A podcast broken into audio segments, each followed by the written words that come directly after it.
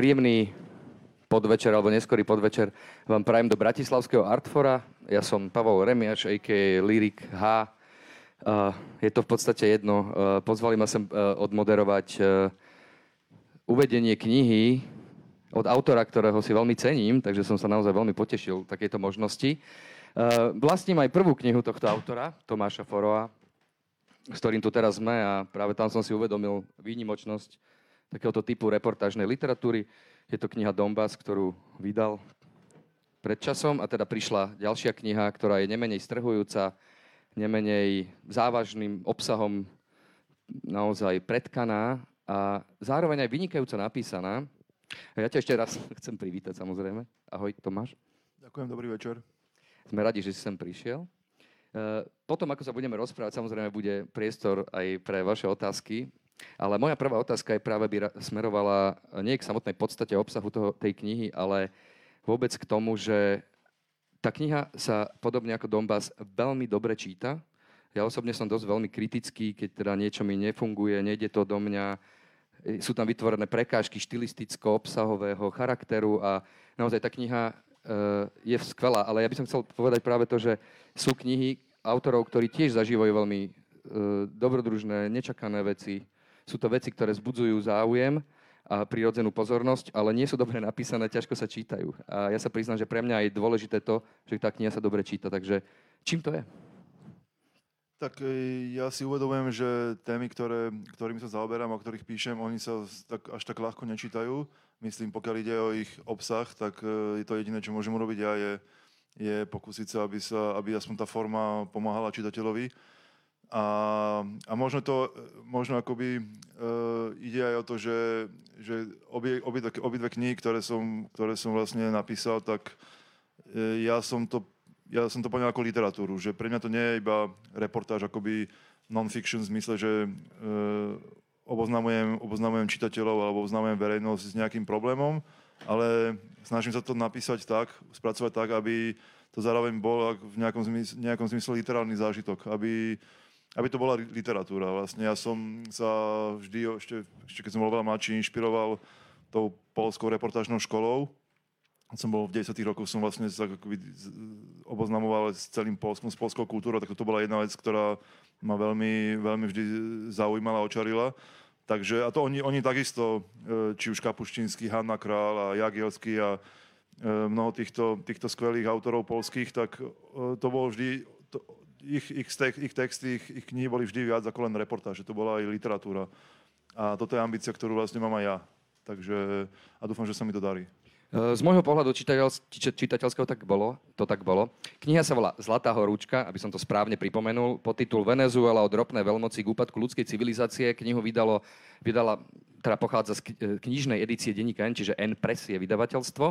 E, Tomáš, e, keď niekto vydáva vo vydavateľstve, tak jedna vec je samozrejme vedieť, že čo píšem, ako to chcem, aby to vyzeralo, ale veľkú podporu vedia poskytnúť aj ľudia, ktorí texty editujú, ktorí pomáhajú z toho obrovského poznámkového aparátu a z narýchlo spracovaného textu vyrobiť naozaj niečo, čo je ešte viac vycizelované. Takže ako máš skúsenosť práve so spoluprácou s denníkom N a teraz s vydavateľstvom N-Press, pretože viem, že z časti pomáhal ti s textami aj Martinem Šimečka, ktorý je naozaj renomovaným editorom a zároveň aj Monika Kompaníková, ktorá je e, presná funkcia jazyková redakcia. Plus tam potom ešte jazyková korektúra. Takže sú tu, ľudia, sú tu ďalší ľudia, sú tu ďalší traja ľudia minimálne? Áno, ako, e, tak spolupracujem s denníkom len už e, niekoľko dobrých rokov, takže, takže v tomto sme s vami zohraní a, a pokiaľ ide o Milana Šimečku, tak faktom je, že bez Milana Šimečku by moje knihy nikdy neboli také dobré, aké, aké sú, pretože uh, Milan je vždy ten, ktorý, ktorý mi vie tak aj akoby niekedy nelutostne, a ja som toto veľmi vďačný povedať, že toto treba skrátiť, alebo e, je ten drsňák, ktorý sa, ktorý sa akoby nebojí e, jednak mi potom povedať a jednak to potom aj vykonať, ťať do živého a niekedy rúbať alebo píliť a niekedy potom už aj jednúčko s pilníkom do, do, do, dopracovať. Takže, takže e, tá kniha, keď ju ja dopíšem, e, to je taký prvý veľký milník a druhý veľký milník je vlastne keď, pre mňa, keď Milan Šimečka ju vezme do svojich, e, do svojich rúk a keď ju vlastne e, vyedituje a to je vlastne druhá verzia, ktorá, ktorá je, ktorá je dosť, dosť um, väčšinou teda o dosť, o dosť kratšia, hutnejšia. Vlastne Milan už myslím, že aj celkom rozumie takým mojim všelijakým uh, myslovým skratkám a, a všelijakým takým chýbam drobným, ktoré robím a vlastne čo je pre mňa najdôležitejšie Milan, ale ešte aj uh, on akoby môj štýl dokáže keď to potrebuje skrátiť alebo trošku zmeniť, tak ešte ten môj štýl tam dokáže, vlastne rešpektuje ho a, a necítim, necítim, že to niekto úplne iný nejakým spôsobom znásilní ten text. Takže ja som za to naozaj Milano veľmi vďačný a to je, myslím, že veľmi dobre sa nám spolupracuje v tomto zmysle. Zachovať tú individualitu, chápem, že to je element, ktorý dobrý editor určite musí mať. Zlatá horúčka je každopádne naozaj veľmi komplexné dielo, lebo sú tam aj postavy, ktoré majú v tomto v úvodzovkách zmysle naozaj literárne, hm, literárne kvality, lebo to je to, o čom si hovoril, že nie je to len reportáž, ale je to aj literatúra. Súvisí to aj s tým, že si naozaj reálne, že dosť tie kapitoly nazýval podľa mien konkrétnych protagonistov?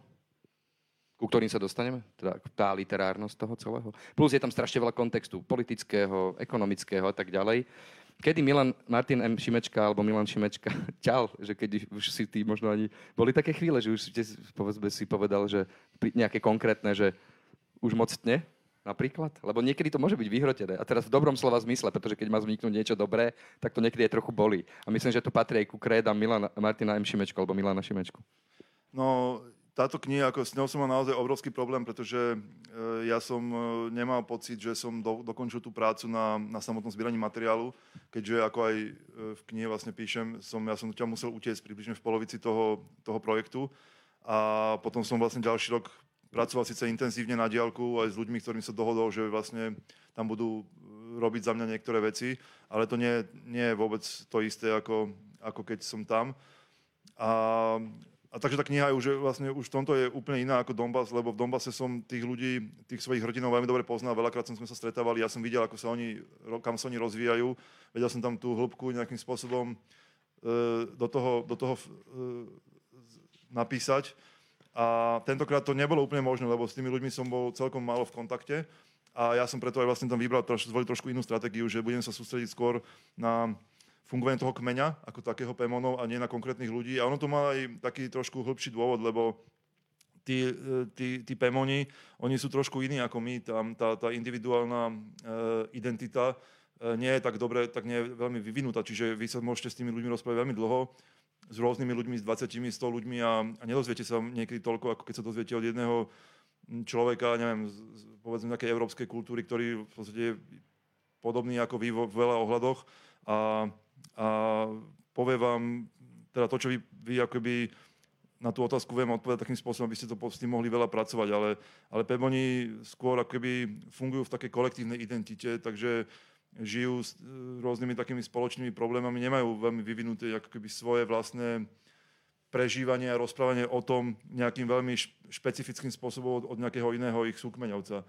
Na to je práve tá Líza, jedna z, jedna z hlavných hrdiniek, ktorú som tam ktorú som takýmto spôsobom mohol opísať, lebo ona je tá, ktorá prestupuje ten svet svojho kmeňa, pozná, pozná iné jazyky, cestovala, takže keď sa s ňou rozprávam, tak ona mi o tom vie veľmi zaujímavo hovoriť, lebo ona ona už nie je len tým Pémonom, ona už tak trošku ako my. A, a v tom tak, takže vlastne tú, tú knihu som tak trošku musel koncipovať, že viacej som, som akoby sledoval život toho kmeňa ako takého a nie iba všetkých tých jednotlivcov. A, takže v tomto, e, toto, toto bolo potom ale tiež trošku problém a s Milanom sme to potom celkom riešili a mali sme o tom, o tom takú dlhú diskusiu, že ako to spraviť a Milan to, Milan to najmä skrátil. To, je, to, je, to bolo veľmi dôležité, lebo Uh, celkom sa tam prelína, ako si si všimol, keď si knihu čítal, osudy ľudí a čo si čo, ale potrebujem zase nejakým spôsobom vám čitateľovi vysvetliť a to je, že čo to vlastne Venezuela je zač, že prečo vlastne jej rozprávam. Či takú tú teóriu, uh, a, ako, akým spôsobom sa tam celé začalo, čo to je za krajina, aké má problémy. A tohto tam bolo celkom dosť a toto Milan skrátil a zhutnil tak, aby to stále tam bolo, ako malo to informač, informačne nejaký, nejakú hodnotu ale aby to až toľko e, nezaberalo miesta, aby sa ten pomer medzi osudmi, medzi dejom a týmto vysvetľovaním, aby sa, aby sa trošku uh, vylepšil, vyrovnal v prospech toho deja.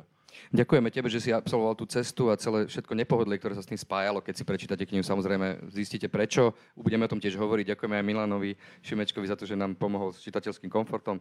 Ale každopádne, poďme sa pozrieť teda na gro tej knihy, alebo poďme nazrieť do nej. E, časová os tej knihy sa viaže na to, aby si aj určite vysvetlil, vlastne, čo sa s tou Venezuelou stalo, keďže sám podtitul hovorí Venezuela od ropnej veľmoci k úpadku ľudskej civilizácie sa vynie e, tromi rokmi, kedy si trikrát navštívil túto krajinu. Prvýkrát to bolo, v roku 2007, druhýkrát v roku 2016 a tretíkrát v roku 2020.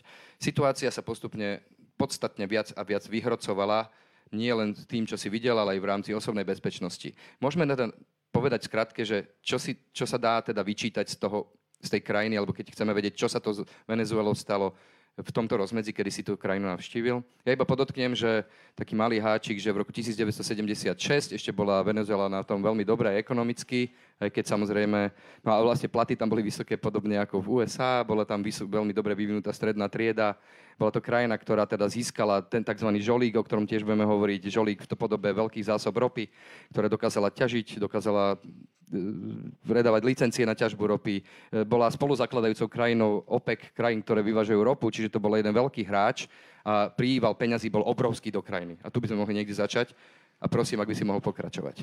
Tak, e, aby som to tak stručne zhrnul, u nás e, v Európe alebo v západnej civilizácii máme poňatie lineárneho času. Čiže že, že veríme tomu a svet si predstavujeme tak, že on sa celý čas nejakým spôsobom niekam vyvíja Eh, od nejakého, nejakých, nejakých počiatkov. Celý čas väčšinou tá predstava je akoby takého postupného vývoja, aj hoci sú tu nejaké, nejaké úskalia, všelijaké také, také čierne, čierne body, tak akoby, že celý čas... Aj v zmysle pokroku teda, hej? Áno, že celý čas vlastne začíname niečo, začíname nie, niečo nové, celý čas sa vyvíjame niekam dopredu. A tie latinskoamerické kultúry predkolumbovské, oni práve naopak mali pojem cyklického času že vždy je, začína nejaký ten cyklus e, rastu, rozvoja a postupne prechádza k úpadku alebo k nejakému, nejakému silnému víru a všetko sa vráti naspäť, všetko sa zničí a všetko sa začína budovať od začiatku.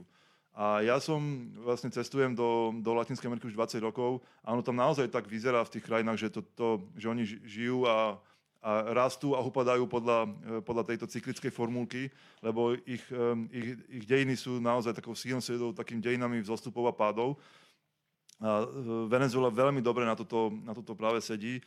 Keď som tam bol prvýkrát v 2007 roku, to myslím, že bola v tom, v tom cykle toho vzostupu a pádu na vzostupe. To bol totiž čas, kedy, kedy Čína začínala veľmi silný, silný hospodársky rozvoj a potrebovala veľa, veľa ropy, veľa paliva Takže vtedy boli vlastne historicky vysoké e, ceny svetovej ropy a Venezuela na tomto veľmi ťažila. Že opäť, opäť tie ceny ropy vystrelili a v momente, keď som tam vtedy prišiel so svojou priateľkou, tak Venezuela síce už bola po, takej celkom dlhej ekonomickej kríze v 80 rokoch a 90 ale presne vtedy opäť prišli na tú, na tú vlnu hore a všetci sa, všetko, sa zdalo ako by vrátiť do starých kolají, všetci boli spokojní, všetci dostali peniaze, Pemoni tam dole na juhu, v regióne, o ktorom píšem, dostávali potravinové balíčky, Čávez im tam stával cesty, nové ošetrovanie, všetci boli spokojní. Takže my sme prišli do krajiny, ktorá bola nebezpečná, bola taká plná rôznych rozporov, bolo tam vidieť aj slumy, aj, aj nové cesty a mrakodrapy.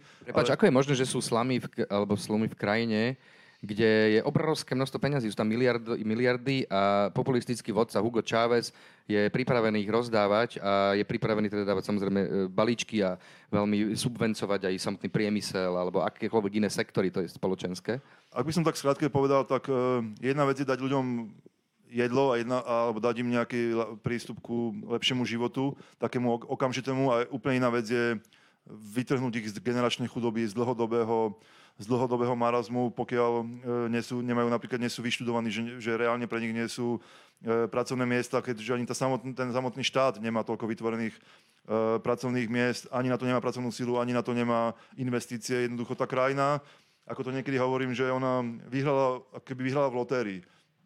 Ona, ona získala vlastne akoby, tú, tú odmenu alebo dostala cenu za to v podobe ropy, veľa peňazí, ale vôbec nebola nejakým spôsobom pripravená ani štruktúrálne, ani inštitucionálne, ani, ani ľuďmi, ktorých mala, nebola pripravená na to, aby s tými peniazmi nejakým spôsobom dokázala narábať, aby dokázala naozaj zužitkovať na to, aby, aby, aby, sa, aby, aby sa to krajina zveľaďovala. Takže tie peniaze sa väčšinou doslova spláchli v rôznych e, neproduktívnych projektoch. A toto bol presne ten, ten časy, tie časy, ako všetci tam krádli tie peniaze, všetko sa budovalo, všetci boli šťastní a, a čo bolo úplne najdôležitejšie, ako všetci mali pocit, že takto to bude navždy. A korupcia bola teda veľmi vysoká, hej? Korupcia bola takisto veľmi vysoká, tak ako aj všade naokolo. Ale čo je ten najsilnejší pocit, že všetci mali pocit, že takto to už bude navždy. Nikto neriešil, čo bude v budúc- do budúcnosti. Nikto tam ne, sa nepokúšal e, vytvoriť nejaký, povedzme, fond, kam by sa tie peniaze dávali, aby e, sa zužitkovali, pretože ako už, ako už videli v, po, v posledných 10 ročiach počas 20. storočia, ako vždy po tom boome napokon prišiel aj pokles tých cien ropy, takže to bolo úplne také kronika vopred ohlásenej smrti, že všetci vedeli, že ako opäť príde kríza a nikto sa ňou nepripravoval. Všetci sa, všetci sa, všetci sa tvárili, ako by žili ten, to, ako je dnes, bude navždy. Takže tak, taká to bola krajina, tam som, pamätám si, že som tam kupoval jedlo, alkohol, čokoľvek za smiešne, za haliere, za nič. Hej, pripomeniem, že aj domáci si zvykli na to, že voda nič nestojí, že e, nafta nič nestojí, že si videl ľudí, ktorí išli na obed a nechali pustené auto. A boli to veci, na ktoré boli zvyknutí a nechceli si ich nikdy nechať zobrať, Presne nechať tak. vziať. Venezuela bola desiatky rokov krajina s najnižšími, s najnižšou cenou za palivo. Aj v knihe uvádzam príklad jedného z respondentov, ktorý tam vtedy žil, ktorý spomínal, že si kúpil e, do auta plnú nádrž benzínu a k tomu plechovku koli a predávač tej, na tej benzínovej stanici zobral peniaze za kolu a za, za ten benzín povedal, že viete čo, nemám ani vydať, nechajte si, nemusíte ani za to platiť, pretože to stalo doslova haliere. Tam stala naozaj nádrž plná benzínu menej ako, ako jedna fľaša vody. Takže toto bola tá realita, taká, akoby, taká až, také, až, akoby, akoby, také akoby sci-fi, také ne, úplne, bolo to nereálne, všetci vedeli, že toto nie je normálny stav, ale všetci sa tvárili, že tak toto má byť. Jeden element tej tvojej návštevy v roku 2007 je ekonomicko-hospodársko-spoločenský, ale druhý je aj taký um, sightseeingový, ako hovoria cestovatelia. Bol si na juhu, pozrieť komunity Pemonov už v roku 2007, kedy sa im dobre darilo, práve preto, že Hugo Chávez ako dezignovaný lavicový populista ich teda uznával aj veľmi ich autonómiu ako domorodého obyvateľstva, ak sa nemýlim. A žilo sa im dobre, a čo bol aj dôsledok, že mnohí doteraz ho uznávajú, to už potom trošku preskakujem, ale ako to tam vyzeralo, pretože to je dôležité spomenúť, vzhľadom na to, čo sa s krajinou stalo behom krátkeho obdobia. Ten juh Venezuely bol v tom čase jedným z, najbezpe- jedným z najbezpečnejších regiónov v krajine. Bol tam pokojne, bol tam, bol tam príjemne. To bolo, to bolo jedno z malých miest, ktoré som videl, lebo my sme vlastne vtedy pretestovali celú Venezuelu, kde, kde bolo aj bezpečne na ulici, kde boli tam turisti a turistickí, turistickí sprievodcovia a Pemoni, tí, tí domorodci si tam ako keby tiež nejakým spôsobom zarábali. Hovoríme napríklad o meste Santa Elena? Áno, hovoríme o tom meste Na Santa, hranici Santa s Brazíliou. Uh-huh. A to bolo práve vďaka tomu, že, že to je vlastne pohraničná oblasť, čiže tam ľudia vždy mali aj veľký, akoby takú výmenu ho, hospodárskú a kultúrnu s Brazíliou. A, a rozchodené pašeracké chodničky. Rozchodené pa, pa, pašeracké chodničky, a okrem toho tam bola turistika, tam, je, tam sú úžasné hory, tam je savana, to je, to je vlastne Um, ten park Kanaima je dodnes súčasťou Svetového dedičstva prírodného UNESCO, takže tam chodili také, také výpravy dobrodružné a prosperovalo to, bolo to, bolo to veľmi príjemné. Toto bol, toto bol ten dojem, ktorý som si ja odniesol z toho miesta. A práve aj preto, keď som sa potom v 2020 roku vlastne vracal, tak uh, ja som veľmi s takým očakávaním, trošku strachom práve tam chcel ísť a, a som rozmýšľal, že čo tam vlastne nájdem keď sa, tam, keď sa tam vrátim, lebo som vedel, že sa tam situácia dramaticky zmenila po tých 15 rokoch a v momente, ako som tam mal vstúpiť, tak som, tak som veľmi bol taký napätý, že čo, čo tam vlastne uvidím. Už v roku 2016, keď si vstupoval práve že zo severu, z, áno, z, z, z, Kol, z Kolumbie? Áno, od Kolumbie. Od Kolumbie. V podstate úplne opačnej strany krajiny. Si mal pocit, že sa tam nechceš už vrátiť, pretože to bol dosť násilný zážitok, keď si tam prišiel. Môžeš ho opísať? V roku 2016, aby sme videli, čo sa stalo za 9 rokov. Áno, tak to bolo, ja som už v podstate vedel, že tam sa dejú, tam sa dejú problémy, to už bolo vlastne, keď sa bavíme o tom cyklickom, e, o tom cyklickom čase e, v Latinskej Amerike, tak práve vtedy už Venezuela bola úplne blízko toho úpadku, ukončenia toho, toho cyklu. A ja sa obávam, že to je jej posledný cyklus, že ďalší, ďalší zrod už tak skoro nebude.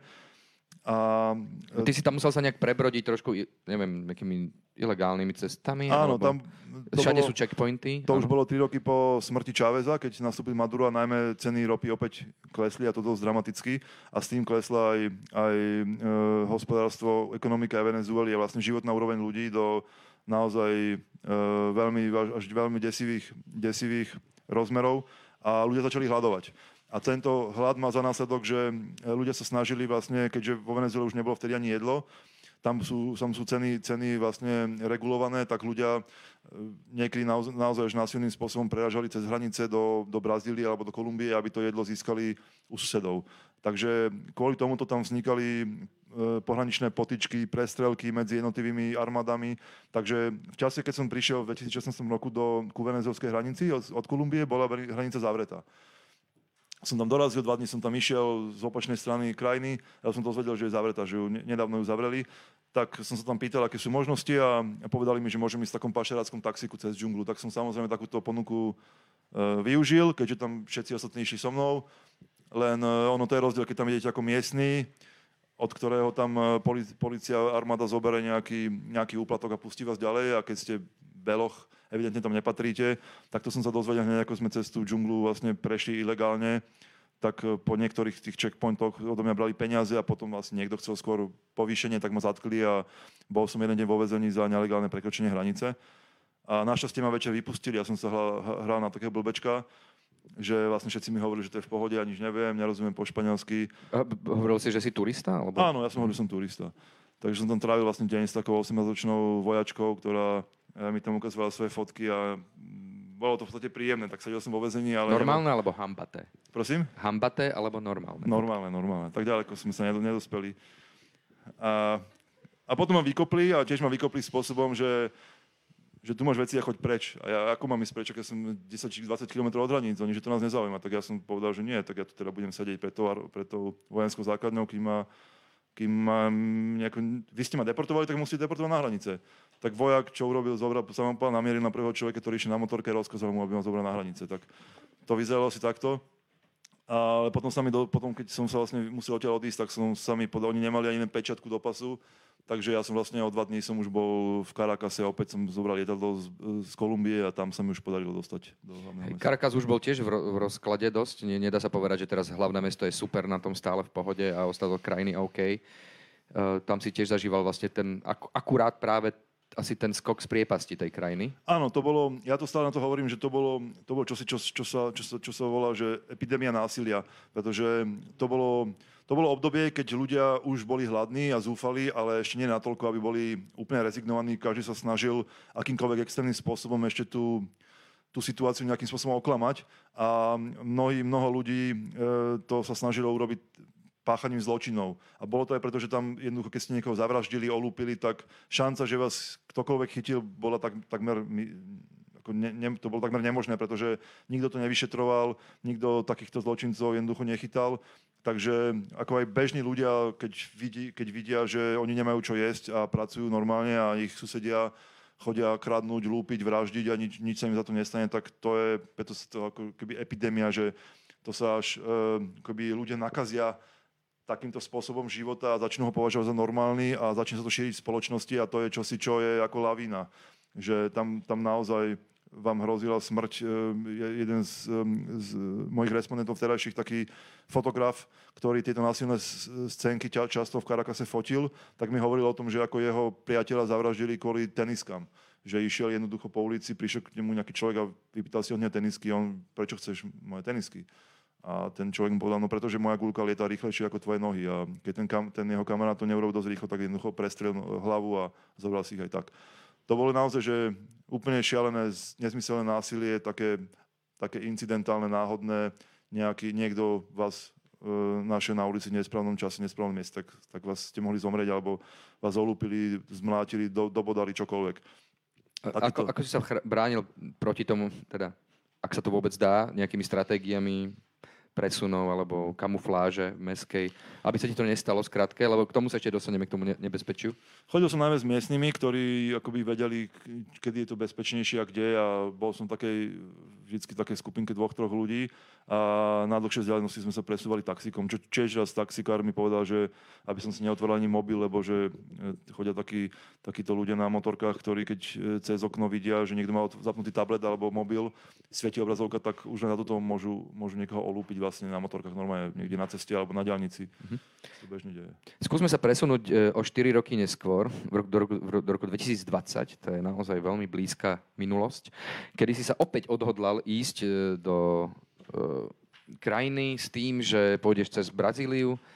A to si samozrejme ešte nevedel, že niekde vo Wuhane začínajú sa diať čudné veci s nejakým vírusom, ktorý sa dosť rýchlo šíri. To sa ešte nevedelo, ale bol to dôvod, prečo si rýchlo aj odtiaľ ušiel, čo ti mohlo zachrániť aj krk.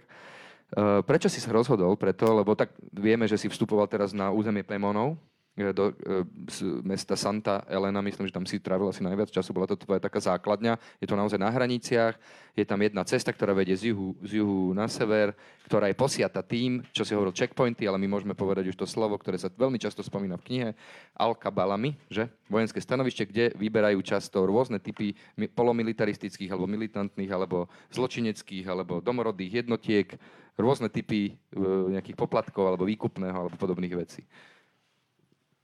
Ano. To už si sa dostal do naozaj absolútne inej situácie, predpokladám, aj od tie ďalšie 4 roky. Áno, ja som, vlastne ja som prvé týždne toho, toho projektu trávil v Brazílii na, na hraniciach e, s Venezuelou, takže som sa rozprával s, e, s rôznymi respondentmi, najčastejšie to boli práve Utečenci odtiaľ, takže e, snažil som sa vytvoriť si čoraz, čo naj, najkomplexnejšiu predstavu, čo ma tam čaká. Faktom je, musím sa priznať, že čím viac som o tom vedel, tým viac som sa bál, lebo ako to, čo mi oni hovorili, bolo naozaj desivé. A najmä, najmä ľudia, ktorí sa práve odtiaľ vrátili, že pred niekoľkými dňami prekročili hranicu a keď mi opisovali, čo ich čakalo na tejto ceste, tam je tá, tá jediná cesta Tronka 10, Tronka 10, ktorá ide v podstate z, zo, severno, zo severnej časti krajiny až na juh, čo je možno, neviem, 800-900 kilometrov a tam naozaj nemáte inak ako prejsť, iba to jedinou cestou, všade okolo je džungla a savana, polopúšť. A to je to presne tak, že tá cesta je presne to miesto, ktorému sa nemôžete vyhnúť a to vedia rôzne typy e, skupín, e, e, organizovaného zločinu, armáda, e, dokonca tam pôsobia kolumbijskí partizáni a to sú také enklávy, cez ktoré niekedy je potrebné prejsť, ako v takom bežnom autobuse alebo v nejakom aute by sa vám nemalo nič stať, okrem toho výpalného na checkpointoch, ale to nie, nie je to ako nie je to pravidlo, dejú sa rôzne veci, tam miznú tam ľudia a, a podobné veci, takže mal som dosť veľké obavy a, a ako bolo taký oba, obavy zme, zmiešané s úžasom a, a s veľkou zvedavosťou, lebo som presne bol veľmi zvedavý, že ako sa práve zmenilo to mesto, ktoré som už poznal predtým, ktoré, v ktorom som už bol. Ako sa zmenilo? Mesto Santa Elena? Ako to, ako to aj píšem na, na konci prvej časti, že, že v momente, ako som tam prišiel, ja som to tak keby zhruba si pamätal, ako to tam vyzeralo, mal som ešte fotky, ktoré som si predtým pozeral a ja som si tam po niekoľkých minútach uvedomil, že to mesto sa zmenilo doslova na slum, že to prekvitajúce, krásne, bezpečné mesto, plné, plné cudzincov a turistov a, a turistických vodcov, tak sa zmenilo na mesto pašerákov, vexlakov, gangstrov a, a že vyzerá naozaj ako, ako, ako slum. Som, dosť som ho akoby mal som naozaj trošku taký pocit, taký, ako by som vstúpil do také dystopickej hry trošku. Ako nie je to, to samozrejme nie je Afganistan nič také, ale keď to mesto máte za, zafixované, ako, a mám som ešte fotky z neho, ako tam vyzeralo vtedy a zrazu ako vidíte tam úplne iných ľudí, úplne inú atmosféru. Som sa, myslím, že prvý, prvýkrát som sa celkom aj bal výsť von, lebo zastavili v takom veľmi nepríjemnom mieste. Takže to bol presne môj dojem, že, že Santa Elena sa zmenila na slum. E, tvoji domáci, ale ako ich opisuješ v knihe, e, boli takým elementom takého ľudského dobra, ktoré sa nachádza aj v tých najstrašnejších podmienkach. Takže aspoň toto bolo OK, to bývanie, ktoré si mal? Áno, ja som to mal, bývanie som, mal, som si takisto vybavil od, od ľudí už, ktorí, ktorí odišli, aby som mal istotu, že, že tam čo najdlhšie budem môcť byť, e, pracovať pokojne bez nejakej, bez toho, aby som sa dostal príliš do radaru štátnych zložiek, čo mi, čo mi hrozilo a uvedomil som si, že to, je, že, to, že to bude problém, pretože Eh, skôr či neskôr budem musieť niekomu povedať, že som novinár, čo tam robím a tak ďalej, inak sa tí ľudia so mnou nebudú rozprávať. Takže som sa snažil byť exponovaný čo najneskôr a čo najmenším spôsobom. A fyzicky sa ukazovať na ulici napríklad? Aj to, aj, ale aj to, aby som akoby žil v prostredí, ktorý, ktoré bude čo najmenej exponované, ktorom tí ľudia, ktorí ma tam ubytujú, si budú, si budú uvedomať, kto som, aké to nesie rizika pre mňa aj pre nich a že sú s tým dopredu uzrozumení a budú podľa toho vlastne sa, sa správať.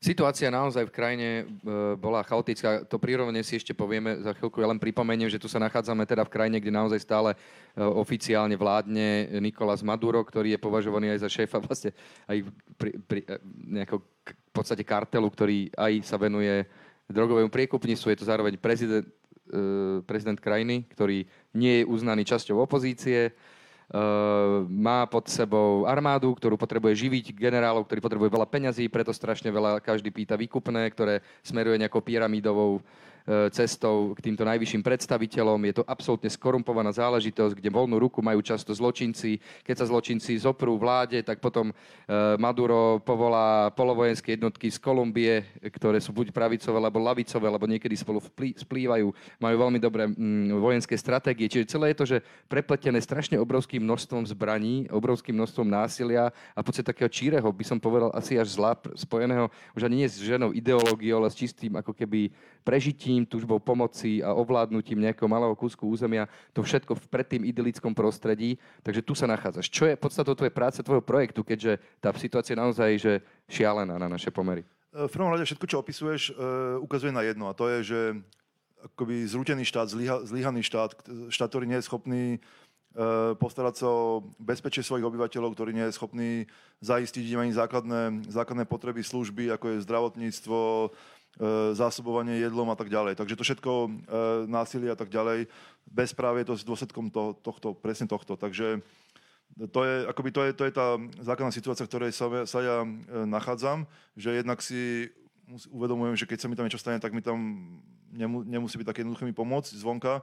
A ďalšia vec je, že, že ja, som, ja ako novinár som nepriateľ toho štátu, že som okamžite automaticky nimi považovaný za niekoho, kto kto ich ohrozuje ich záujmy. Veľmi zhruba povieme Madurovho režimu, hej, ale to je veľmi, veľmi široký pojem asi. Áno, áno, ako, to, ak sú, ako toto, je, toto je tá črta, ktorú nachádzame v každej diktatúre a dnes Venezuela de facto naozaj je vojenskou diktatúrou a to je vlastne e, snaha kontrolu opozície, akýkoľvek, akýkoľvek mm, pôsobenia, ktoré ich môže ohrozovať. To je, a práve tam toto bolo veľmi silno cítiť e, v Santa Elene, ktoré keď ste cez deň chodili, ako, to nie je mesto, že to nie je taký, taký, to, taký pocit, ako ja neviem, niekde asi dneska v Kábule, že sú tam všade ľudia na ulici so zbraniami a, a sa tam bežne strieľa. To sa deje v severnejších častiach krajiny.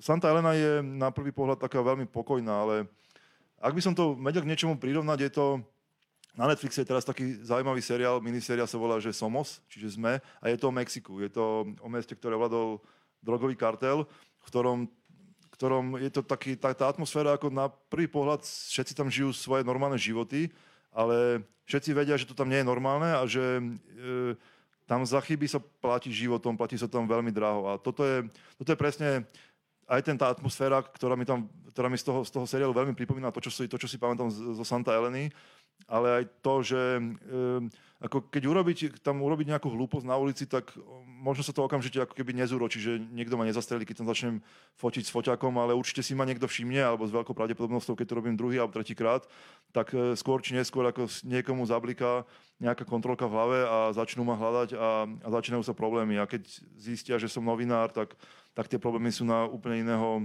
iného akoby rádu.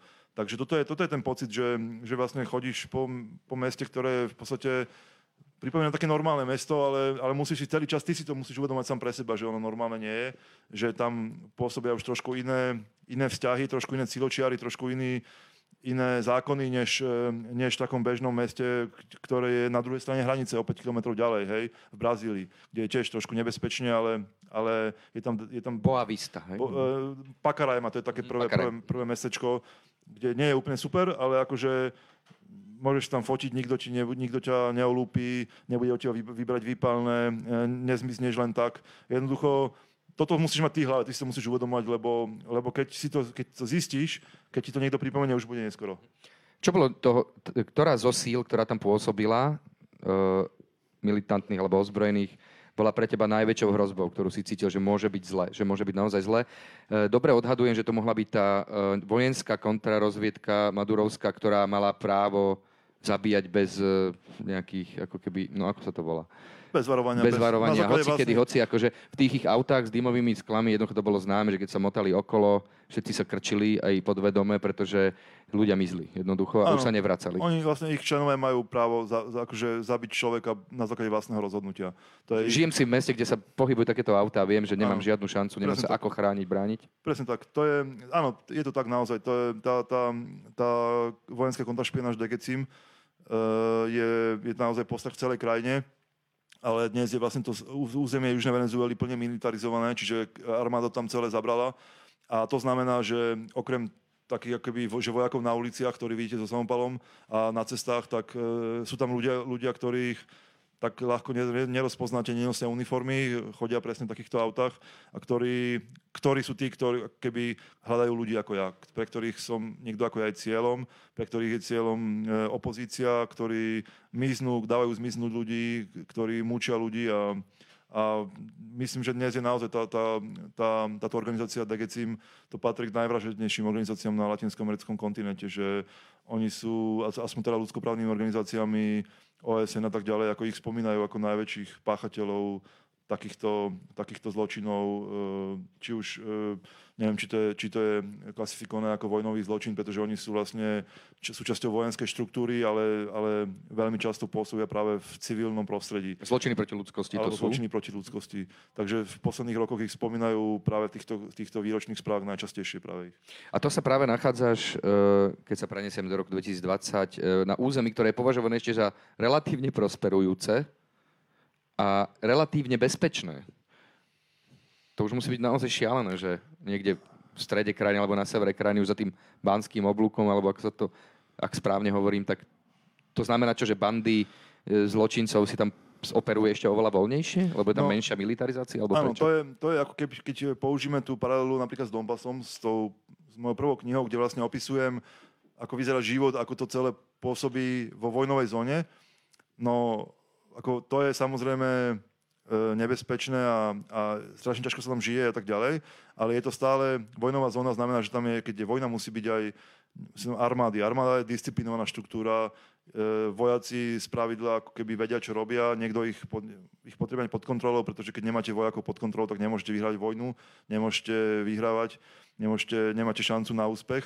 Čiže tá, keď tam už, keď už pôsobí tá armáda a čo ako je krúta a, a a brutálna často, tak uh, aspoň ako zavádzať nejaký typ poriadku. Hej, aj keď hovorím, aj keď je ten poriadok brutálny a, a nespravodlivý, ale je to poriadok. Ale to, čo sa deje mimo tej oblasti južnej, tej, tej najjužnejšej časti Venezuely, čiže v podstate nejakých 50 km od brazilských hraníc až po rieku Orinoco, tak to je úplne bezpravie. A verte mi, a to vám hovorím ako, ako niekto, kto, kto videl všelijaké takéto takéto prostredia, scenáre, že bezprávie je to najhoršie, čo som zatiaľ videl, lebo tam sa jedna vec je báca vojakov, alebo toho dekecim, takéto kontrašpionáže, ktorí vedia, čo robia, že sú tu isté pravidlá, ale úplne iná vec je, že chodiť alebo žiť na mieste, kde sa vôbec ani neviem, koho sa má bať, pretože tam v podstate všetci bojujú proti všetkým, nikto nemá nad tým územím naozaj kontrolu, nikto nie je taký silný, aby to celé ovládol, ale, ale je dostatočne silný na to, aby prežil. A vlastne je, tam, je to tam totálna anarchia, naozaj taký ten, ako hovorím, že ako sa hovorí, prirodzený stav, čiže vlastne všetci bojujú proti všetkým, nikto nedokáže nastoliť nejaké svoje pravidlá hry a, a o to viac musí bojovať a vlastne niekto zaberie vašu ulicu, nejakí ozbrojení ľudia, povedia, že takto, takto tu bude fungovať, bude, ja neviem, po 10. keď vylezete von, tak vás zastrelíme a o dva dní tých ľudí niekto zabije, ani vám to nepovie, zistíte, že tí, tí po nich e, zaviedli úplne iný poriadok a povedali, že už o 8. keď vidíš von, idú ťa zastreliť, tak ty si vidíš o po 8. a idú ťa zastreliť len preto, že si nevedel, že iný gang tam zabral tvoju ulicu. A to sa tam, toto sa deje vo Venezuele v, tej, v, tej, v tých severnejších častiach kde už naozaj e, napríklad zločinecké gangy zabrali celé enklávy, celé, celé mesta, celé oblasti, do ktorej nemá vstup nikto, ani, ani policia, ani armáda, žiadna štátna inštitúcia a kde si vlastne oni vy, vy, vytvorili vlastné pravidlá, je tam ich vlastná mena nejaká a robia si čo chcú. Taký, takéto enklávy pôsobia, majú kolumbijskí partizáni, ktorí zase pracujú skôr nie v mestách, ale, ale v rôznych takých indiánskych komunitách, tam takisto, keď vstúpite. Tak... Podotkne, že kolumbijskí partizáni, im sa tak dobre darí vo Venezuele práve teraz, lebo ich tam pozval samotný Maduro, Nikolás Maduro, aby si poradil s týmito zločincami. Áno, áno, to, je, to, je presne, to sú presne tie, tie rôzne odtiene e, toho nezruteného štátu a toto bolo čosi taká téma, ktorú sme aj s Milanom Šimečkom akoby e, pri tej knihe sa o tom bavili a on na to upozorňoval, aby som toto trošku vysvetliť ľuďom, že to nie je také, také, také jednoduché, také ľahké, že, že vlastne ako to funguje, že keď ten štát prestane, prestane plniť svoje základné funkcie, že takéto všelijaké takéto všelijaké skupiny sa začnú na ňom živiť ako parazity. Že to je, že tá, tá slabosť toho štátu, napríklad to, ako dnes na Slovensku fungujeme, môžeme nadávať a môžeme byť nespokojní s našou vládou, ale že čo si pamätám, odkedy si pamätám, tak tu veci, aspoň tieto základy veci fungovali. A Venezuela nám ukazuje, že čo sa stane, ako, ako bude náš život sa zmení na peklo, keď tie, ani tieto základné veci fungovať nebudú. Že, že rôzne takéto skupiny si doslova začnú odoberať svoje vlastné časti z tej krajiny, aj fyzicky, a začnú na tom štáte parazitovať ako nejaké, ako nejaké cudzopasníky. Takže toto, je, toto sú presne toho všetky, všetky, všetky možné takéto, takéto dôsledky. Uh, hej, tieto skupiny operujú, alebo operovali teda, asi aj operujú naďalej, uh, aj v oblasti, kde si sa nachádzal. To je vlastne aký štát? Je Bolívar? Áno, to sa volá Bolívar. Štát Bolívar, alebo časť krajín, neviem, ako presne sa nazývajú tie, tie časti. To je ako u nás nejaký napríklad, ja neviem, Baskom kraj, mm-hmm. akurát, že štát Bolívar je má rozlohu približne, ja neviem, mm, možno časti Francúzska, že to mm-hmm. naozaj obrovské územie, má možno na, na dĺžku okolo 600 km, mm-hmm. ak mhm. sa nemýlim. Alebo... Územie e, domorodého kmeňa Pemonov, ktoré teda je tiež aj rozvetvené aj v tom, ako politicky kam inklinujú, lebo tak tam sú zástup, zástancovia Huga Chávez a jeho sociálnej a lavicovej tej politiky, ktorá chránila samotných Pemonov. Potom sú tam možno nejakí kolaboranti, že sú radi, že majú e, potravinové balíčky raz za tri mesiace potom sú ľudia, ktorí sú spojení s opozíciou.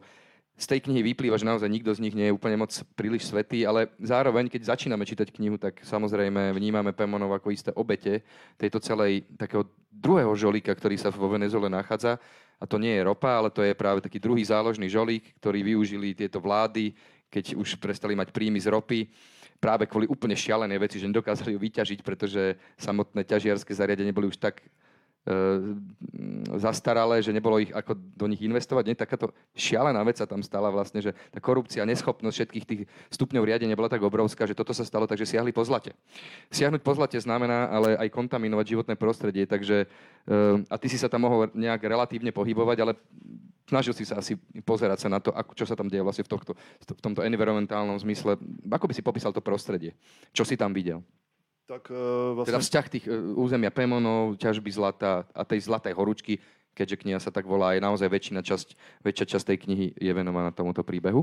Tak tá prírodná časť Vene- tej južnej Venezuely je presný dôvod, prečo som ju vlastne poznal, prečo som tam išiel pred 15 rokmi, lebo to je, pre mňa je to asi najúžasnejšie miesto na Zemi. E, tá, práve na území Pemonov e, leží taká posvetná hora Roraima a niekoľko ďalších stolových hôr. Si to predstavíme, to je vlastne taká, taká trávnatá polopúšť, savana, a z ktorej vystupujú e, stolové hory, tak až veľmi takým, takým až fantastickým dojmom to pôsobí. A jedna z nich, alebo no niekoľko z nich, a táto práve Roraima bola tak posvetné, posvetným miestom pre Pemonov.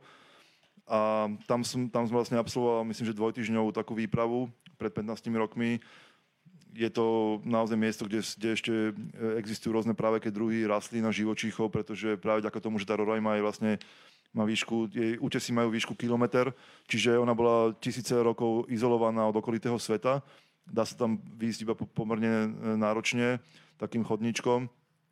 A toto bol akoby dôvod, prečo som tam, prečo som tam v prvom rade išiel. Je to, je to už, naozaj úžasné miesto a takýchto miest je tam v celom tom obrovskom národnom parku veľmi veľa. Je to vlastne také spojenie dažďových pralesov a, a savany. Že je tam aj taká takáto zaujímavá polopúšť a, a, a stolové hory a je, je tam aj naozaj nádherné, nádherné, nádherné pralesy. Ale je tam aj zlatonosná pôda, sú tam zlatonosné rieky, ktorých je mnoho, mnohé ani nemajú mená možno? Presne tak a to je, to je akoby začiatok toho, toho pekla, e, toho kmeňa Pemonov vlastne. E, oni, oni sú dovtedy, kým sa, kým sa nezačalo zlato e, ťažiť vo veľkom, tak možno si ich ani možno niek- na druhom konci Venezuely niek- nikto ani nevedel, kto sú vlastne Pemoni. To nebol nejaký veľmi silný, veľmi známy národ. Bol, myslím, že do, dnes má 35 tisíc e, ľudí. Oni si tam žili e, tak na pomedzi civilizácie a svojich, svojich vlastných tých, toho územia, ktoré bolo nedotknuté dosť dlho, ale, ale práve keď, e, keď venezuelská vláda a armáda zistila, že to čo, ich, to, čo ich vlastne drží pri živote, čiže ropa, už netečie, a je jedno, že to je z ich vlastného, z vlastnej viny, ale jednoducho netečie. Tak, Hoci v krajine je, ale nedá áno, sa vyťažiť. Že bavíme mm-hmm. sa o krajine, ktorá má najväčšie zásoby ropy na svete, ale nedokáže ich ťažiť. Tak šialené úplne. Tak, tak toto bolo akoby ten, tá druhá výhra v lotérii, ktorú sa pokusili opäť využiť a to, bolo, to je práve zlato a ďalšie drahé kamene, diamanty sú na tomto území. Takže oni sa najprv snažili toto predávať takéto územia, takéto, ťaži, takéto zlatonosné e, časti toho územia všetkým ťažarským spoločnostiam v Číne, v Rusku a, a, a tak ďalej. Či to boli zároveň ich veľkí veriteľia, čiže, čiže krajiny, ktoré im požičiavali miliardy dolárov, tak Maduro im povedal, dobre chlapci, e, nemáme vám to s čím splatiť, ale tu máte zlaté bane, môžete si prísť vyťažiť a, a všetci budeme si kvit.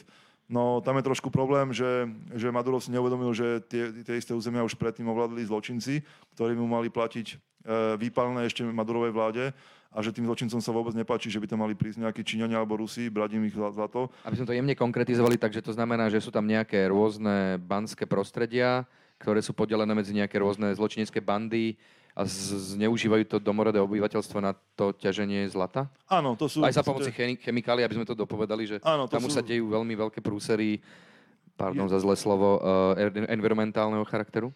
Áno, áno, áno, samozrejme. A toto je vlastne akoby dôsledok pri ťažbe zlata je vždy nejaký, nejaká forma znečistenia životného prostredia, pretože e, tam sa používa buď ortuť alebo arzén, e, najmä preto, že to, ono to viaže hlinu, to, to zlato je tie zlaté zrnka, alebo väčšie časti sú väčšinou prikryté v hline a, a ortuč, ortuč to vlastne e, viaže a vďaka tomu je možné to zlato nájsť. Čiže v podstate na, na to, aby ste sa dostali k tomu zlatu, či už v zlatonosnej rieke alebo v, nejakom, v nejakej žile podpovrchovej, tak e, ho, to treba toho celkom veľa jednoducho to, všetko to tam zostáva v tom, tam nie, nikto, to, nikto to nejako nečistí.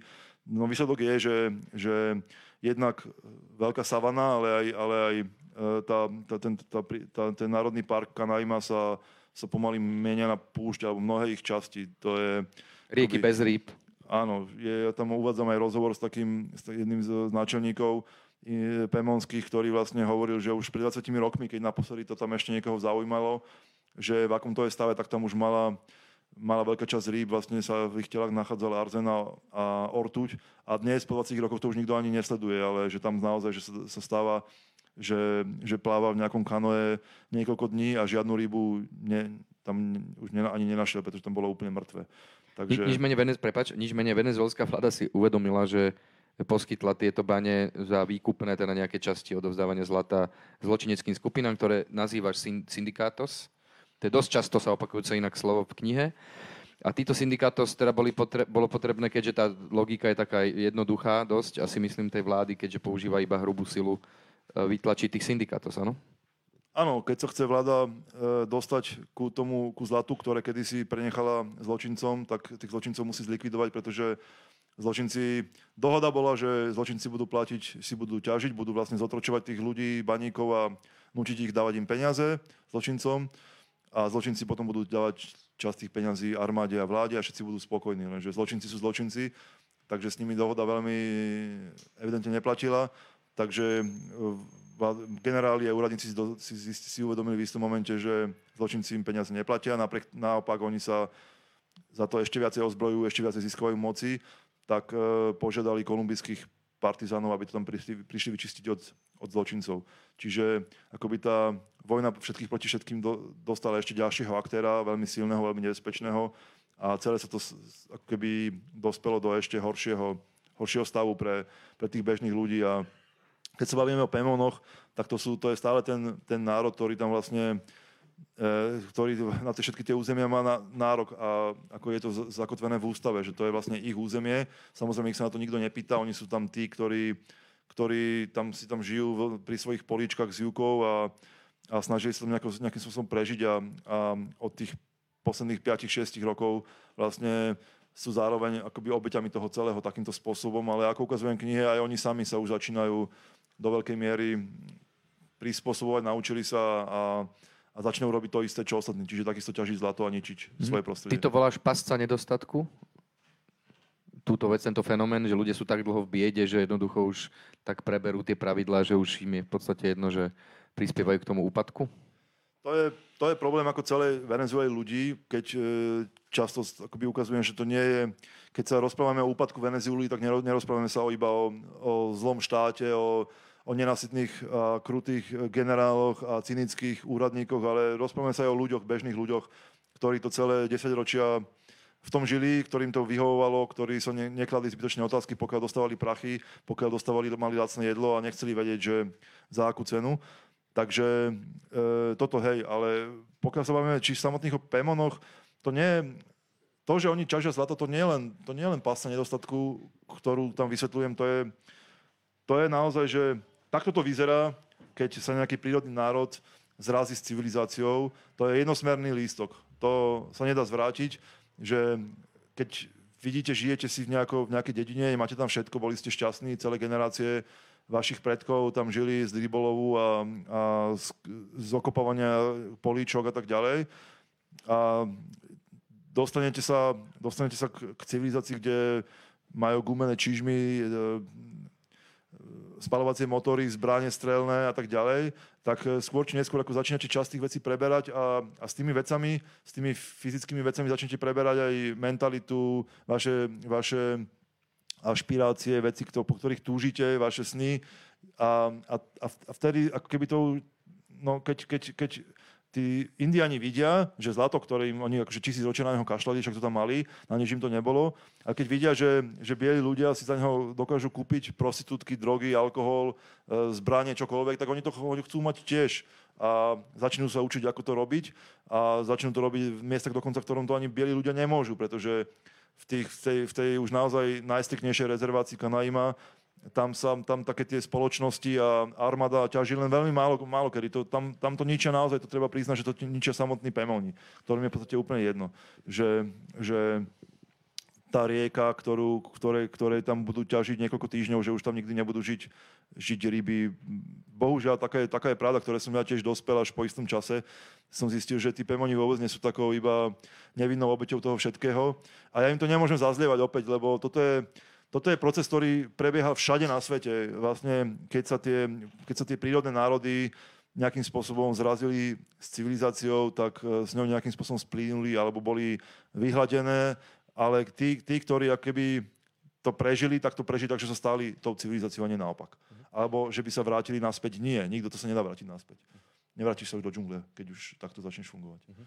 Blíži sa čas, keď, kedy vám poskytneme priestor na vaše otázky, ale predtým by som ešte si dovolil pár minút venovať e, samotným postavám tej knihy, ktoré pomohli aj tebe k tomu samotnému kontextu, alebo aj vlastne do hĺbky poznať tú problematiku. Zároveň sú naozaj takým predobrazom aj veľmi často dramatických osudov, ktoré mali.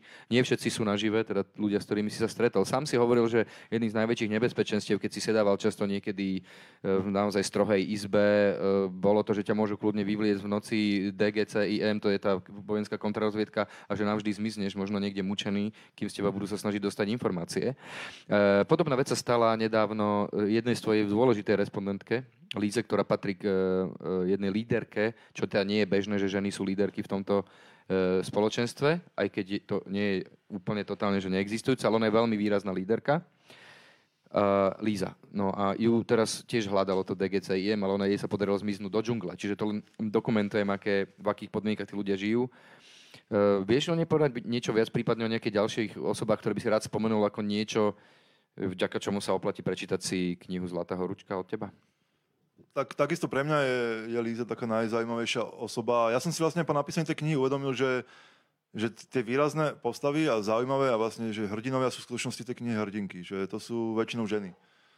Uh, a nie, ja si myslím, že to nie je úplne náhodou, ale uh, bol som tam svetkom často, že, že takú tú silu tvárov tvár podobným nebezpeč, nebezpečenstvu alebo aj, aj rôznym morálnym, morálnym uh, dilemám, že z nich vychá, že, že ženy, ženy z toho vychádzali lepšie. Ako, Neviem, či to, čím to presne je, možno práve preto, že, že od, akoby v tej, v tej e, kultúre latinskoamerickej, hoci neexistuje niečo ako latinskoamerická kultúra, ale ak niečo, tie krajiny majú, niečo majú spoločné, to je práve sexizmus veľmi hlboký, zakronený tzv. mačizmus. Femicídy, to je veľmi, veľmi áno, brutálny a, fenomén. Áno, áno, samozrejme, je, je, jeden z takýchto presne je, je vraždenie žien e, z rôznych dôvodov a, a to, ako vyšlo mi z toho, že Mo, možno práve preto, že, že tie ženy si uvedomujú, aké majú, aké majú nízke postavenie alebo aké sú často zaznávané, tak eh, o to viac ich to tie, tie ktoré dokážu, dokážu preklenúť, tak, tak tú sílu, o to, o to je to možno výraznejšie, o to, viac, o to viac to vidieť, čo všetko dokážu.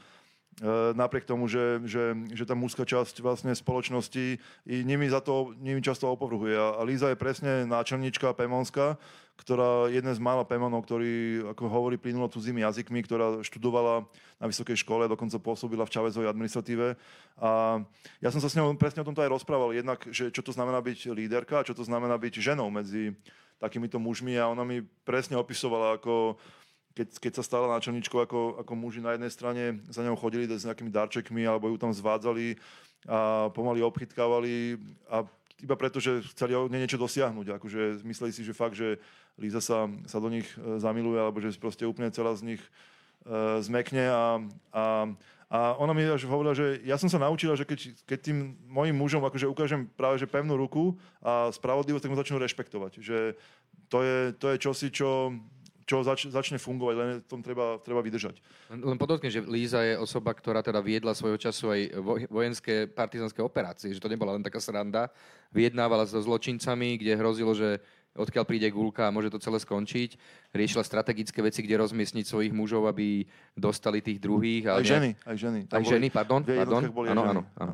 Mužov aj ženy, ktorí často boli ozbrojení iba oštepmi, alebo teda šípmi a mali výhodu domáceho prostredia. Čiže to není že vôbec také, že iba nejaká pozícia, ale ano, ono zažil neuveriteľné veci. To neboli partizani, to boli tak, tak, také milície. Oni boli uh, Líza a títo, títo na, takíto osvietenejší náčelníci Pemonskí, keď sa už uh, Venezuela prepadávala do toho do, do celého toho bezvládia, tak oni boli tí, ktorí si povedali, že my nedovolíme, toto, aby sa toto udialo na našom, na našom území. Oni začali vytvárať vlastné milície, že keď v Karakase vás niekto zastrelil a nič sa mu za to nestalo, že zobral si váš nákup, tak toto sa, toto, to, takto sa to nedialo nikdy v tej južnej Venezuele. Práve vďaka ním, že tam oni vytvorili vlastnú políciu, vytvorili tam vlastné väzenie, mali tam dokonca školy a tak ďalej. Že keď ten štát začal, začal akoby zlyhávať, tak oni boli tí, ktorí to držali. A to sa bavíme naozaj o domorodcoch, ktorí si dodnes malujú tváre bojovými farbami a nosia luky a šípy. Takže ona bola jedným z ľudí, ktorí toto naozaj dokázali akoby ten, to územie držať nad vodou a držať ho relatívne bezpečné pred zločinom. V knihe sa viac aj o teda osudoch e, Lízy a o jej ďalších veciach, ktoré e, ti povedala, dozviete.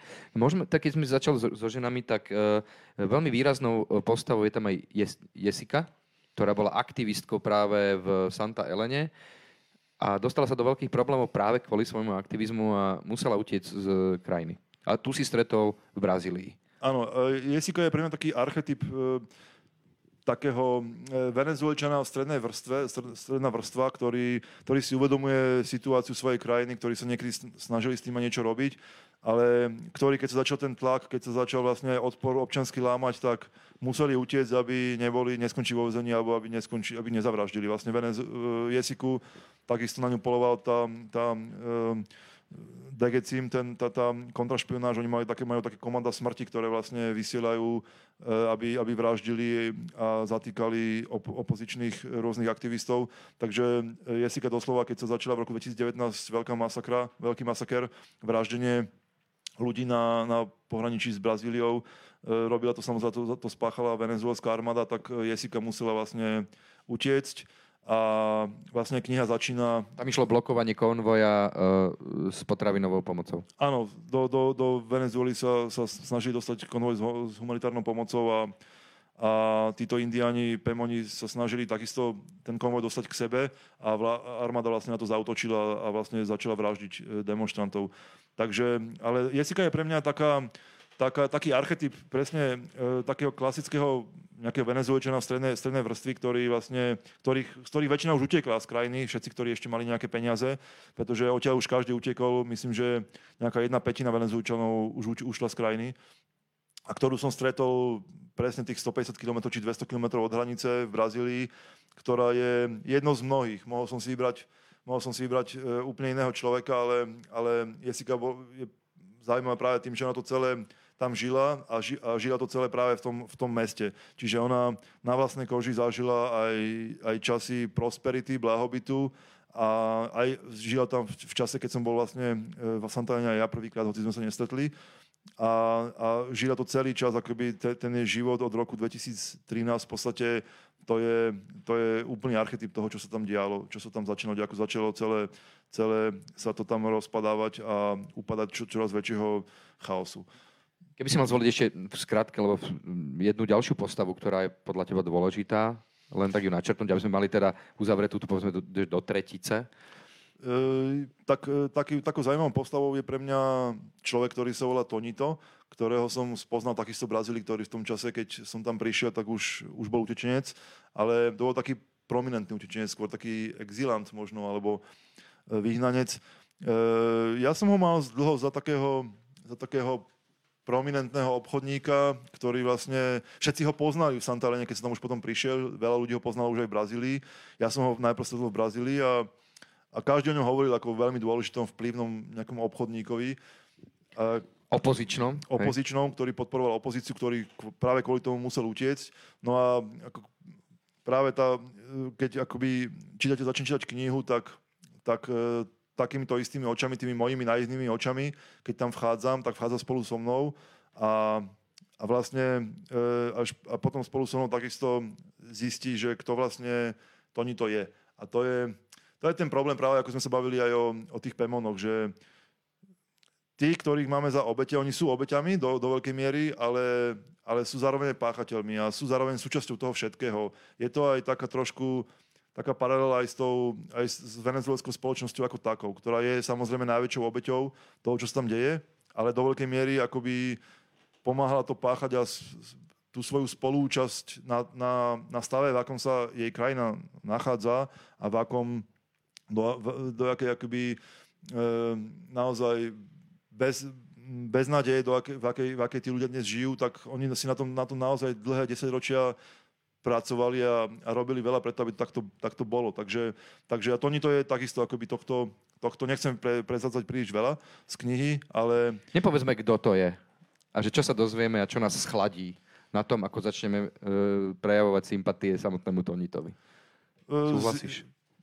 Dospieme k tomu, že, že e, Tonito e, je súčasťou toho problému e, Južnej Venezuely, ešte oveľa desivejším spôsobom, než, eh, než sme si dokázali predstaviť na začiatku, keď ho spoznáme. A, a takto je to ale s mnohými inými postavami, ktoré tam sú. Takže ono je, to, je to kniha, ktorú keď nedočítate do konca, tak uh, ako veľa vecí vám ujde. Ako tú, pointu toho nepochopíte. Kruh sa neuzavrie istým spôsobom. Úplne posledná otázka, ktorá nás môže vrátiť späť sem do tejto reality. A týka sa presne toho, ako tu teraz sedíme. Sedíme tu v krajine, ktorá napriek všetkým problémom, ktoré sme si aj dnes mohli prečítať možno v novinách, všetkým škriepkám, sporom, internetovému výrvaru a protestom a čím, čomukoľvek, je perfektne fungujúcou, skvele disponovanou krajinou s relatívne pohodovými výhliadkami, ak so mnou súhlasíš. Ty si sa zdržiaval naozaj v na, veľmi nebezpečnom mieste, jedno z najnebezpečnejších miest na Zemi. Ako vnímaš ty ako človek, ktorý teraz sedí v takejto krajine a pozera sa na naše možno problémy prvého sveta, tie, tie naše malichernosti, ako ty vnímaš, keď sa vrátiš do tejto reality našej? Verím, že je príjemné sa dobre nájsť, dobre sa vyspať, bez nejakého stresu, ale dá sa toho nejak popísať, pretože rozprával som sa napríklad s mojim kamarátom Janom Husárom, ktorý teda tiež trávil celé týždne vo veľmi nepríjemných situáciách, že 100 metrov od neho bol islamský štát a nevedeli, či ich ráno alebo v noci prídu podrezať, alebo tam nastane útok a nevedel. Nebol si istý svojou, svojim životom vôbec. A tiež bol taký, že vníma tú realitu trošku inak ako my ľudia, ktorí v nej stále žijeme. Tak ja si v prvom rade, keď pri sa vrácam domov, tak si rade veľmi vážim, že som tu, že, že tu je bezpečne, že tu je dobre a, a to, to dlho zostáva ako... Toto mi myslím, že do veľkej miery to dúfam, že to mám navždy. Že aj keby som teraz prestal robiť e, reportáže v krízových oblastiach, že dúfam, že to tu budem mať navždy. Takú vďačnosť za to, že, že, že tu môžem že takto žiť, že som sa tu narodil, že si uvedomujem ten rozdiel, ako by, ako by asi vyzeral môj život, keby som sa narodil v inej časti sveta. Treba povedať, že takto, ako si tu my žijeme, v tejto tej tzv. civilizovanejšej alebo bohatšej časti, tak to je sklenený zvon a to je menšia časť sveta. Tá väčšia časť sveta nie je, nie je vôbec takáto, takáto šťastná. A to už nemusíme ani ísť do Venezuely, stačí si naozaj ísť, pozrieť sa do Ruska napríklad, do, do takýchto krajín, ktoré nie sú označované primárne za tretí svet, ale ale tá kvalita života a, a vlastne bezpečnosť a, a základné služby, zdravot, zdravotníctvo a podobne, čo sú veľmi dôležité veci, čo si vôbec neuvedomujem, pretože ako pokiaľ to takto máme, tak je to super. Ale to zistíte, keď, dos, keď si zlomíte ruku, alebo sa vám stane nejaká takáto blbosť, alebo dostate nejakú, nejakú, jak som mal ja napríklad pri tej druhej návšteve Venezuely, čo si doteraz pamätám, že zápal močových ciest ešte z Kolumbie a prídete do krajiny, že nie sú antibiotika. Akože že to začne byť po, po týždni, že naozaj že reálny, že vážny problém, že skúste si nechať akože prerásť zápal močových ciest alebo niečo podobné, alebo, alebo nejakú silnú chrípku bez toho, aby sa to akýmkoľvek spôsobom rie, e, liečilo a o týždeň ako zistíte, že, že začnete mať naozaj akože vážny problém so svojím telom. A tam tí ľudia, ktorí tam žijú, jednoducho nemajú s tým čo urobiť. Akože ja som sa odtiaľ skôr neskôr sa dostanem a si to viem vyliečiť, ale tí ľudia tamto, takto žijú. Že tam sa naozaj umiera na hlúposti. A toto je, to sú presne takéto veci, hej, že funkčná neviem, hromadná doprava a, a takéto všetky služby, ktoré, si, ktoré fungujú pod povrchom, ktoré pokiaľ fungujú, tak, tak vôbec si ako keby necítime nejakú, nejakú takú, mm, taký nekomfort, že čo, nám, čo si nám tu chýba. Ale v momente, ako prestanú fungovať, tak sa náš, naše, náš život pomaly z neho stáva peklo. A toto je čosi, čo mne veľmi silno vždy rezonuje, že, že v týchto krajinách si uvedomujete, že, že ako to vyzerá, keď takéto malé veci nefungujú. A to je všetko to, všetky tieto také tie maličké súčasti sa skladajú na to, že si tu žijeme tak dobre. Že ono sa ten, to ozúbené, kole, to, to ozúbené súkolie, ktoré je tak krásne naolejované u nás, a samozrejme, že v Nemecku je ešte lepšie naolejované, ale že keď sa tam pomaličky začínajú dostávať zrnka, zrnka piesku, tak to zmení akože náš život naozaj radikálne k horšiemu. Veľmi pekne ďakujem. Tomáš Foro, autor knihy Zlatá horúčka, ktorú sme dnes e, predstavovali. Verím, že teda máte nejaké otázky, ak by som vás mohol poprosiť nejak zreteľnejšie ich formulovať. Bude to dosť dobre počuť, nech sa páči.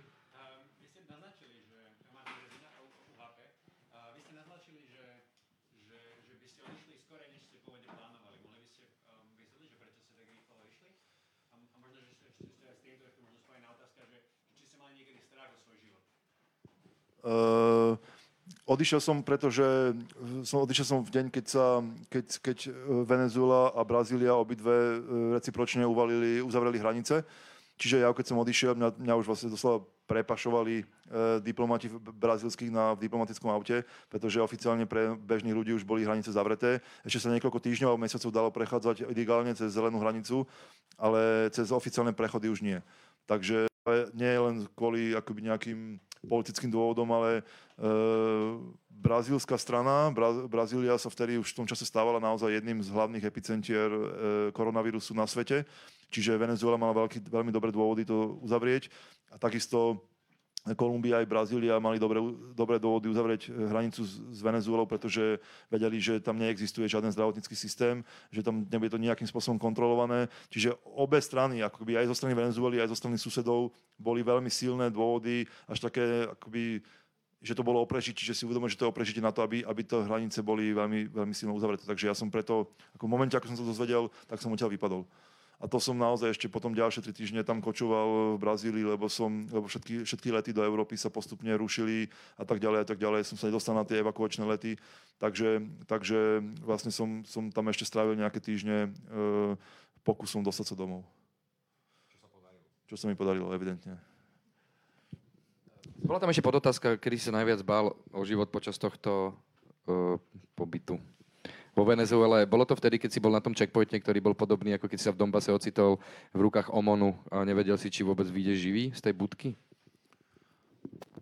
Asi áno. Akože vo Venezuele, áno. Vo Venezuele to bolo... Ne, vtedy som sa nejak, ne, ne, neviem, či som sa úplne bál o život, nebolo to až také. Ja som sa bál skôr z takých problémov, pretože ja som tam vtedy bol s povstalcami, už uh, akoby človek, ktorý ma tam viezol, tak to bol člen takej domorodej povstaleckej jednotky a ja som sa bál, že to celé praskne, že ako mi nájdú veci a že bude, bude mať fakt problém a No, písal si, že sa videl s, pre, s prevrtanými kolenami, čo teda nie je moc predstava. To som písal na Dombase. Na Dombase, áno, o Dombase, hej. hej. Akože také, asi taká, podľa mňa taká najvyhrotenejšia vec, čo sa mi stala, toto to, to bolo skôr v Kolumbii, keď ma, keď ma vlastne prepadli a dobodali e, na ulici a to bolo ale, že taká presne, ako som hovoril o, tej, o, tom, o, tom, o, to, o, tom, o tej ceste, o, tých, o tom roku 2016 na, vo Venezuele, že to bolo také incidentálne naozaj, že jednoducho niekto ma sledoval a zrazili ma motorku a potom, potom ma akože dovodali s nožom. A to išlo im o moje veci, o nič iné, hej, že to, nebolo, to bola proste blbosť, že to sa môže stať hociakému hlúpakovi ako ja, ktorý o jednej v noci išiel 100 metrov od svojho hotela. No.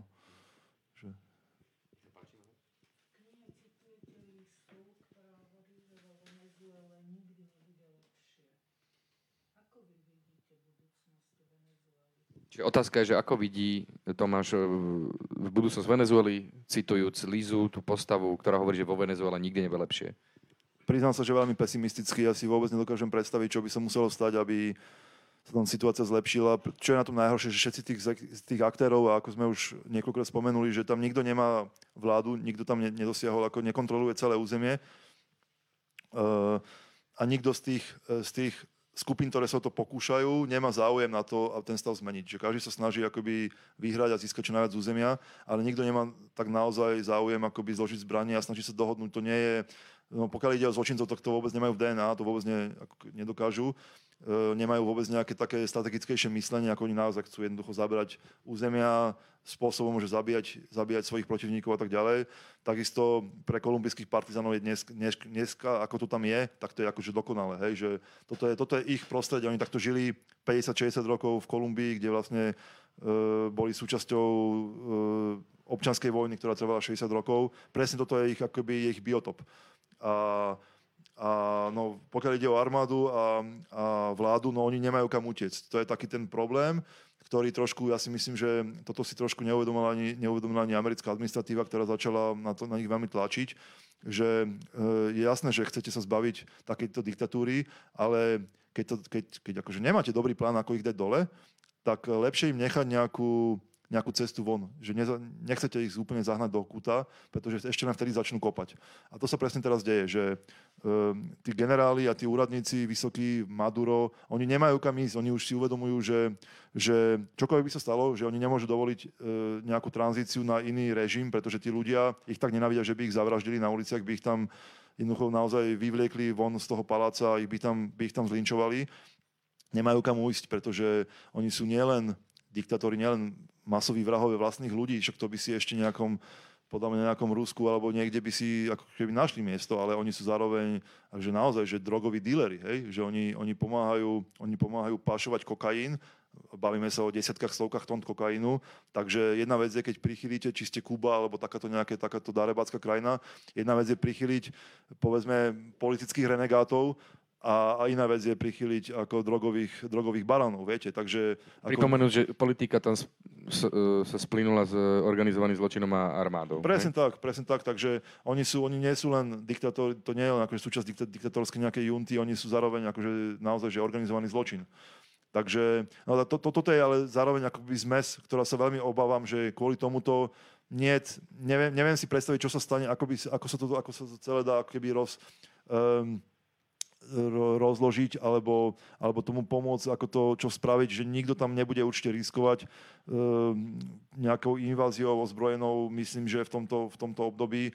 Takže neviem, možno sa, sta, možno sa stane, že s, s časom niektorá z tých skupín naozaj zvýťazí, či to už budú tí partizáni, alebo to dostane celé armáda pod kontrolu a hoci to, akože všetci, všetko sú to darobáci, všetko sú to zločinci a, a, a vrahovia, ale, ale ako to, čo nás učí história, je, že že aj, aj v takejto skupine sa potom, ako by to nie je nikdy taký monolit, tak možno aj tam sa vytvorí nejaká frakcia, ktorá bude umiernenejšia a postupom času sa to, sa to nejak, jednoducho nejakým spôsobom celé prekloní na nejakú znesiteľnejšiu stranu, ale najbližšie roky ja sa veľmi obávam, že toto nebude ten prípad a že budeme vidieť ešte, ešte oveľa horšie veci zo strany Venezuely.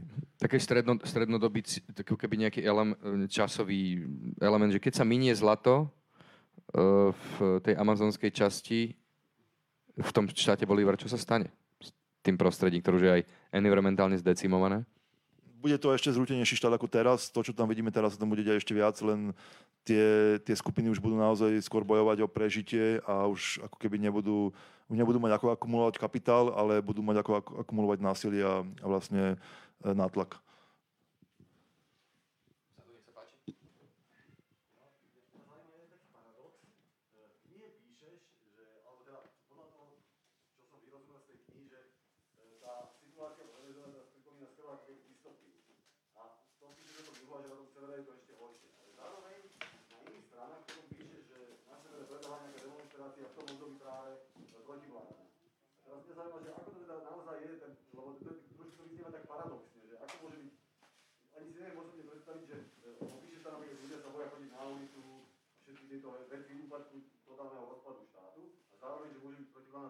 Demonstrácia a toto mi úplne nejde dokopy. A zároveň ešte by som chcel povedať, že videl som pred asi rokom a pol veľké nejak, nejakú reportáž z tetovacieho convention v Caracase, ktoré vyzeralo ako tu proste, že úplne normálny svet. A že toto mi teda ne, nezapadá do toho, čo tam opisuješ. Takže ak, ako to vlastne, toto ma zaujíma ten paradox. Jasné. Um, to nie je, akože, to, keď hovorím o tom, alebo tie, povedzme, keď hovoríš o tej dystopii, tak to sú niektoré také enklávy, kde určite demonstrácie sa nemôžu konať. Ale to, sú, to, to sú práve od tej, akoby na juh. Ty si myslím, že aj bol Datra v, e, vo Venezuele, že? Takže vieš, o čom hovorím tak geograficky, že to sa deje na juh od rieky Orinoco. Rieka Orinoco akoby tak predeluje Venezuelu na dve časti. Takže od, o- od rieky Ori- Orinoco na, Orinoco na juh, to je presne miesto, kde sa vlastne odohráva príbeh mojej knihy. A tam sa, ak sa odohrávajú nejaké demonstrácie, tak iba vo veľkých mestách, ale čoraz menej. Ale to ani nie je kvôli tej akoby dystopickej situácii, ako si to nazval, ale skôr kvôli tomu, že ľudia sú už naozaj akoby takí rezignovaní, že že už nevidia v tom ani zmysel. Že ten, ten čas, tie časy veľkých demonstrácií, ktoré boli pred tromi rokmi, e, štyrmi sa skončili. A aj to v knihe píšem, áno, že sa všetci pripravovali na nejakú demonstráciu, ktorá byť v Karakase. E, Všetci dúfali, že to všetko zmení. A to nič nezmenilo, tam sa stretlo sa tam možno pár tisíc ľudí ak vôbec, a e, tam pomlatili ich tam tí, tí pročavezovskí militanti a, a išli všetci domov. Že to už ako... Takže toto je, ako, takto, takto, to, takto je tá realita a pokiaľ sa bavíme o tej dystopii, ako Caracas nie je miesto, ktoré je celé akoby zrútené do seba a tam, e, neviem, chodia, chodia po ulici, e, ľudia s vidlami berú mŕtvoly. To sú, sú, akože, víš, sú štvrte, ktoré sú kompletne pod kontrolou pod kontrolou zločincov, ale v tých štvrťach to paradoxne akože vyzerá o to kultivovanejšie, že v miestach, ktoré už niekto dostal pod kontrolu, tak on si tam udržiava poriadok. Horšie sú tie štvrte, kde, kde stále bojujú akoby od, od nadvládu medzi sebou rôzne skupiny. Ale Caracas ako taký to nie je taký jeden celok, že, že tam prídeš a, a vidíš tam fakt nejakú, nejakú, takú, nejaké také sci-fi scény. To je, to je veľmi rôznorodé miesto. Sú tam, sú tam štvrte, ktoré sú celý čas akoby celkom pod kontrolou vlády, najmä tie bližšie, bližšie centra, kde sú vlastne tie inštitúcie a tak ďalej. Sú tam štvrte dokonca, ktoré si samotní obyvateľia prenajímajú tam rôznych, rôzne ochranky, aby to tam ako keby chránili, ktoré sú, sú tam celé také veľké chránené sídliska, oplotené žiletkovým drôtom, takže to nie je akože, ako ja si myslím, že, že, že v Karakase ako ten, ten život ako tak ešte funguje, ako to nie je, to nie je také strašné, ako to je v niektorých mestečkách alebo mestách na tom, na juh od, od rieky Orinoco, kde, kde naozaj sú tie enklavy, enklavy ktoré prevzali po, pod seba zločinci alebo, alebo partizáni kolumbijskí a tam je to už akože rádovo trošku inak. E, teraz nehovorím v zmysle toho, že vás tam zabije hocikto na ulici, pretože práve tam to akoby držia, ale už keď zistia, že ste niečo spáchali alebo vás niečo obvinujú, tak vám pokojne odseknú ruky alebo nohy alebo vás demonstratívne za, za, za, zavraždia na ulici, takže to je skôr takto. Takto by som to asi uvedol na pravú mieru. Čiže e, zábery z Taterskej convention alebo z Taterského stretnutia sú realistické. Áno, a 100, Vidieť, met- je možné ich a vidieť. 100 metrov ďalej možno za ten, v tom čase tam ako sa môžu vraždiť nejakí, nejakí gangstri. Ako toto, je, toto je Caracas dneška, ako hej, jasné. Má niekto nejakú otázku ešte? Nech sa páči. Tá kniha veľmi dobre analýzuje situáciu za posledných x rokov, teda dá neskutočne veľa odpovedí, hoci tú krajinu veľmi dobre poznám. A e, by ma zaujímalo, či ju Tomáš ponúkol aj do nejakej inej krajiny, lebo e, ja neviem, či je veľa takých bláznov, ktorí do nej vliezli a takto to napísali, ako si to urobil ty. Čiže otázka bola, že či teda Tomáš plánuje aj nejaké zahraničné vydanie svojej knihy v iných Tak- krajinách? Ja by som veľmi, veľmi rád, samozrejme, ale to je rovnaký problém ako s, s Donbasom, že tak Donbas vyšiel teraz, vychádza myslím, že v 4 alebo 5 rôznych jazykoch, ale ako presadiť sa v tých svetových jazykoch, angličtina, španielčina, nemčina je veľmi, veľmi náročné. Ako je to celkom mám tým problém, že kde vlastne začať, lebo len tak sa ozvať e, vydavateľom, to som tiež skúšal, ale keď takí, takí ľudia dostanú 200-300 takýchto mailov za deň, tak e, to je problém, že u nás nefungujú takí tí klasickí literárni agenti, ktorí by mali nejaké kontakty s, ohraničnými vydavateľmi, ktoré by vlastne majú tam už nejaké renome a prídu za tým vydavateľom povedia, že toto je kniha, ktorá tu vyšla, toto by ste mali vydať. Takže toto je akože problém, ktorý si mám už fakt, že tretí rok a neviem si s tým ako veľmi poradiť, že ako to prelomiť a ako sa k tomu dostať, takže ako to, no, takže môže byť, že ja budem rád, ak, te, ak ten osud Zlatej horúčky bude iný ako ale Donbassu, ale ako som s tým uzrozumený, že, že to možno isto skončí, že budem rád, to vidieť proste v tých okolitých krajinách. A... Niekto ďalší? Otázku? Páči?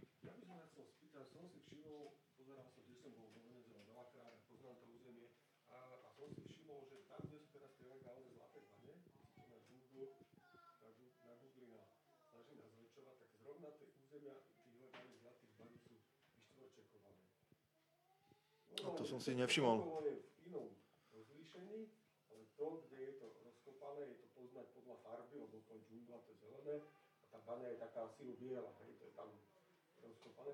Tie, ta, na tie sa nedá normálne pozrieť, takto, takto z hora. Ak je to tak, ak ste našli takéto miesto, tak akože to je jasné, že toto robia vlády e, bežne, že, e, že ako blokujú tieto služby takýmto spôsobom, však samozrejme... Rus- iba do, otázka bola, ak ste ne, neroz, nepočuli vzadu, že keď si človek eh, pozrie Google obrázky práve území, kde by mali byť tie bane zlaté, tak je to vyštvorčekované. To máš ale, odpovedať. ale ako ja som, ja práve, že pred, e, keď som pripravil tú knihu, keď som mal tú analytickú časť, že som vlastne overoval a analyzoval rôzne tie informácie, tak e, ja som tam práve, že veľa tých miest našiel, neboli vyšvočekované práve, že veľmi presne, ako keď mi respondenti dávali aj miesta, kde, kde sa vykonali vraždy a tak ďalej a vždy som potreboval nájsť, lebo tie masové vraždy väčšinou súviseli práve s, s nejakou okolitou baňou, tak som presne vždy aj vedel nájsť to, tú, tú, presne ako vravíte, tú, to prázdne miesto v strede džungle alebo niečoho, ktoré naozaj, že tam už je iba, zostali tam naozaj už iba, už iba úplná púšť potom, po tej ťažbe. Takže to som práve že veľmi presne videl, že to mi veľmi pomáhalo. Ono to stačí mať naozaj už také dosť, dosť oddialenú tú mapu a to jednoducho vidíte tam úplne holé flaky, také doslova takú rakovinu, ako sa to šíri v, tých, v, tých, v tej džungli alebo v, v tej savane. Takže, takže ako ja som tieto miesta nachádzal, ne, nenašiel som teda žiadne, ktoré bolo vy, vy... Áno? Áno, áno.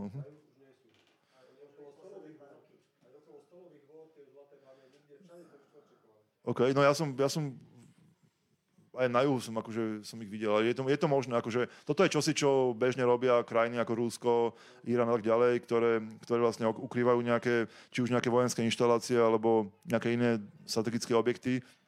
Takže ne, ne, neprekvapil by som sa, keby to robila venezuelská vláda. Ďalšia otázka, prípadná? Zdá sa, že nie sú otázky. M- Môžem dať ešte jednu. Ja takého magazínového charakteru predsa len uh, bolo spomenuté, aj sa s tým asi často stretáva, že ťa považujú za blázna, ktorý sa vy, vyberie, ktorý má aj Martin. Šimečka povedal, že máš nízky pod seba zachovy a podobne. Nechcem to nejak rozoberať tieto veci, ale teraz z takého technického hľadiska, keď ideš do takéhoto prostredia, uh, špeciálne sa na to nejak pripravuješ? Napríklad uh, dáva si záležať aj na nejakej fyzickej príprave v zmysle toho, aby si bol odolný aj fyzicky, lebo môžeš sa ocitnúť dlho bez jedla, alebo budeš mať dlho nekvalitné jedlo. Na to by si tiež asi organizmus mal zvyknúť a mal sa vedieť s tým vysporiadať. To- Robíš nejaké takéto veci? Tak v prvom rade asi, tak ako každý blázon, si o sebe nemyslím, že som blázon. A, a neviem, akože nechap, neviem, nerozumiem tomu celkom, že prečo by som mal blázon za toto. A nemyslím si ani, že mám nízky, nízky i- i- inštinkt seba zachovy. Práve naopak, myslím, že keby som mal nízky, tak už by som nežil. Ja si práve, že pred cestou si veľmi dôkladne to plánujem, organizujem a veľmi zvažujem práve tie, tie rizika a, a e, možné, možné ako nielen veci, ktoré viem, že ma tam budú čakať, ale ktoré ma tam môžu čakať, ktoré, ktoré nedokážem celkom predpokladať. E, Je jasné, že, že fyzická príprava je dôležitá, ako ja dlhé roky trénujem, trénujem e, aj také akože vojenské techniky, bojové, boja zblízko, čo mi zároveň jednak mi pomáha byť udržovať sa fit a jednak uh, je to... Nemyslím si, že mi to... Nikdy mi to ešte reálne nepomohlo, aj keď som v takéto situácii a dúfam, že mi to ani nebudem potrebovať, ale minimálne to dáva človeku taký malý pocit sebavedomia alebo takej sebaistoty, že neviem, no, je to skôr asi také naozaj... eh, Je to tiež dobrý- fyzická je aktivita. to, je to áno, že to, to akože určite pomáha človeku byť fit, ale, ale ako keď, na vás, keď sa dostávate do, najmä do vojnovej zóny, ale aj do každej krízovej oblasti, kde to takmer vždy to preberá nejaká armáda alebo nejak, nejaké ozbrojené skupiny, tak ako nech, nech si akýkoľvek, akokoľvek zdatný v, v boji, takomto boji, tak jednoducho proti presíle a dlhým zbraniam nemá šancu, hej, takže, ale minimálne ako hej, že tá, tá, tá byť vo forme je fajn. A mm, tak ja som taký, to jedl, áno, že ja som ešte k tomu vegetarián, čo je ešte akože radovo horšia vec. A, ale tak zatiaľ Keď som... musíš, tak e, v tých zónach ješ všetko? Nie, neviem. Stále Naozaj. hej? Akože naj, to najhoršie problém s proteínami trochu, nie? Vieš čo, najhoršie v tomto, v tomto zmysle som bol v Ekvadore, tam bolo zemetrasenie, tam som bol niekoľko dní a že dva dní som jedol, že banány. Akože bolo to, že fakt hnusné a dnes, keď si vidím banány, tak ma strasie pri nich. Ale, ale prežil som to a som v pohode. Ako ja som... A v Latinskej Amerike je to také celkom, že dosť aj často založené na vegetariánskych veciach, ako nie, je fazulá, práve, že- nie? To sa zdá, ale, ale práve že v takých tých bežných stánkoch a takýchto pouličných e, na miestach, ktoré sú máš najčastejšie najbližšie k dispozícii, tak tam je skoro vždy meso, že Myslel som, že tam je veľa fazulových burít a podobných Je. jedál, ktoré sú dosť hodnotné, aj áno, však z akože vegánskeho hľadiska. fa, fazulu, fazulu s rýžou dostaneš skoro všade, ale, ale ako z- už na teba pozerajú, keď nechceš k tomu mesu a je to také, že to meso je tam veľmi bežné, kuracie a, a, a najmä ja si myslím, že kuracie, ak si to, ak si, už ani neviem vlastne. Takže, no ale práve v tom, v tom Ekvadore, keď som bol, tak tam, tam som mal ten problém, že tam celé, celá komerčná štvrť vlastne prestala existovať, takže tam jednoducho naozaj nebolo, nebolo čo jesť. Ale tak na tých banánoch to bolo, že v pohode. Ale ja som celkom, pokiaľ ide o jedlo, ja celkom dlho vydržím bez, bez, bez jedla. Pokiaľ ide o nejaké vecičky, ktoré teda si vždy chceš zobrať alebo potrebuješ ich mať, našli ti napríklad na checkpointe nožík, ktorý ti potom zabavili, lebo to je ilegálne teda a nachádza si teda v oblasti, kde sú tisíce zbraní. Čo ďalšie? Alebo čo je také prvom rade- nečakané? V Čo prvom si rade berieš? lieky určite, e, rôzne typy liekov, ktoré, ktoré mi pomôžu práve v takejto krajine, ale kdekoľvek, ako pre mňa je dôležité mať tú lekárničku takú komplexnú, e, takže, takže asi to tok. Hej, nôž je fajn, aj keď ono spôsobí asi viac problémov, ako, ako hovorím, že to je, akože mať akúkoľvek zbraň, aj keby som tam rovno mal pištol, čo samozrejme nikdy neurobím, ale je to úplne zbytočné. Akože to je fakt, že dodáva ti, dodáva ti nejaký pocit sebavedomie lepšie, ale akože tam nič nezmôžeš proti organizovanej skupine ľudí s dlhými zbraňami, ktoré majú všetko a ty nemáš nič. Že si tam úplne ničím, nikým a nech to tak najlepšie zostane. Že pokiaľ ťa budú presne považovať za nejakého proste hlupáčika, trápneho, neschopného a ktorým nejakým spôsobom nedokáže, nemá žiaden spôsob, kým mohol ublížiť, tak to je presne to, čo chceš, toto. Je to aj spôsob, ako najlepšie sa správať pred ľuďmi, ktorí na teba v tom okamihu majú teda naozaj plnú moc, pretože na teba mieria e, nabitým kalašnikovom? Čo sa ti stalo aj vo Venezuele, okrem iného? No to je... Tak ako, Asi prehnané sebavedomie asi nie je moc vhodné, že? určite nie. Aj, ako, to- to bolo ešte vyhrotenejšie na Donbase, keď ma tam zatkli a, a to, čo môžeš najlepšie urobiť, akože ani príliš, nerobiť nič výrazné, nerobiť nič výrazné a ako čo naj, najmenej nejakým invazívnym spôsobom, aby tí ľudia pochopili, že pre nich nie si ohrozenie, lebo to často nie sú, nie sú nejakí krvilační, krvilační vrahovia, ale tiež možno sú vystrašení, tiež ťa možno považujú za nejaké ohrozenie a to najmenej, čo môžu robiť, ako, ako ich presvedčiť, že ty nie si ohrozením. Ono to je najhoršie, to je, keď sa začne aj eskalovať, že oni niekam zavolajú a už niekoho je vlastne, začne byť zvedavý, že kto vlastne som a už to, a vtedy už akože, vtedy, keď sa takéto vec deje, tak vtedy už začnem, začnem naozaj sa bať. Že ma zoberú ma niekam, odkiaľ už môžem jednoducho niekoho nepresvedčím. Presne ako to bolo, bolo na Donbase, že mňa tam zatkla e, taká jednotka Berkut. E, Nie Omon, ale Berkut. to som Berkut, sa ja áno. zmýlil. Berkut. Mhm. a, a vlastne oni ma, ja som už aj počul, že oni ma chceli zobrať do nejakej pivnice, proste zo mňa ťahať, začať páčiť informácie spôsobom, ktorý ani nechcem si predstavovať. A našťastie nemali nič na okolí, tak zavolali obyčajných polišov takých, čo sa zaoberajú proste domácim násilím a pouličnými krádežami a tí ma zobrali do väzenia a to už som si akože fakt vydýchol, že keď som už vedel, že som u polišov, že tam už aspoň niekto o mne vie, niekto o mne spíše nejakú zápisnicu, aj keby som rovno zmizol, tak minimálne, že bude sa vedieť, že tam som bol naposledy a tak ďalej.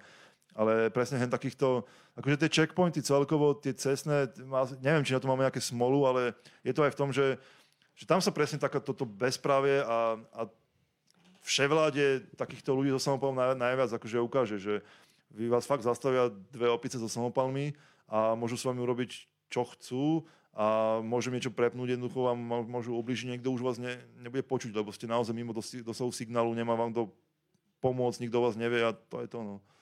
Každopádne myslím, že nie som jediný, kto je rád, že si na svojich cestách e, si zo svojich ciest prišiel v bezpečí a mohol si nám poskytnúť nielen svedectvo o Donbase, ale aj svedectvo o Venezuele a južnej časti. Sme Kniho- dvaja. Kniha Zlatá horúčka, to sa uvidí teraz, či, že ako ďalej to bude, keď skončíme túto besedu, že koľko ľudí za tebou príde podpísať knihu. E, Tomáš Foro bol tým našim hosťom, ja som veľmi rád, že sa s tebou mohol rozprávať.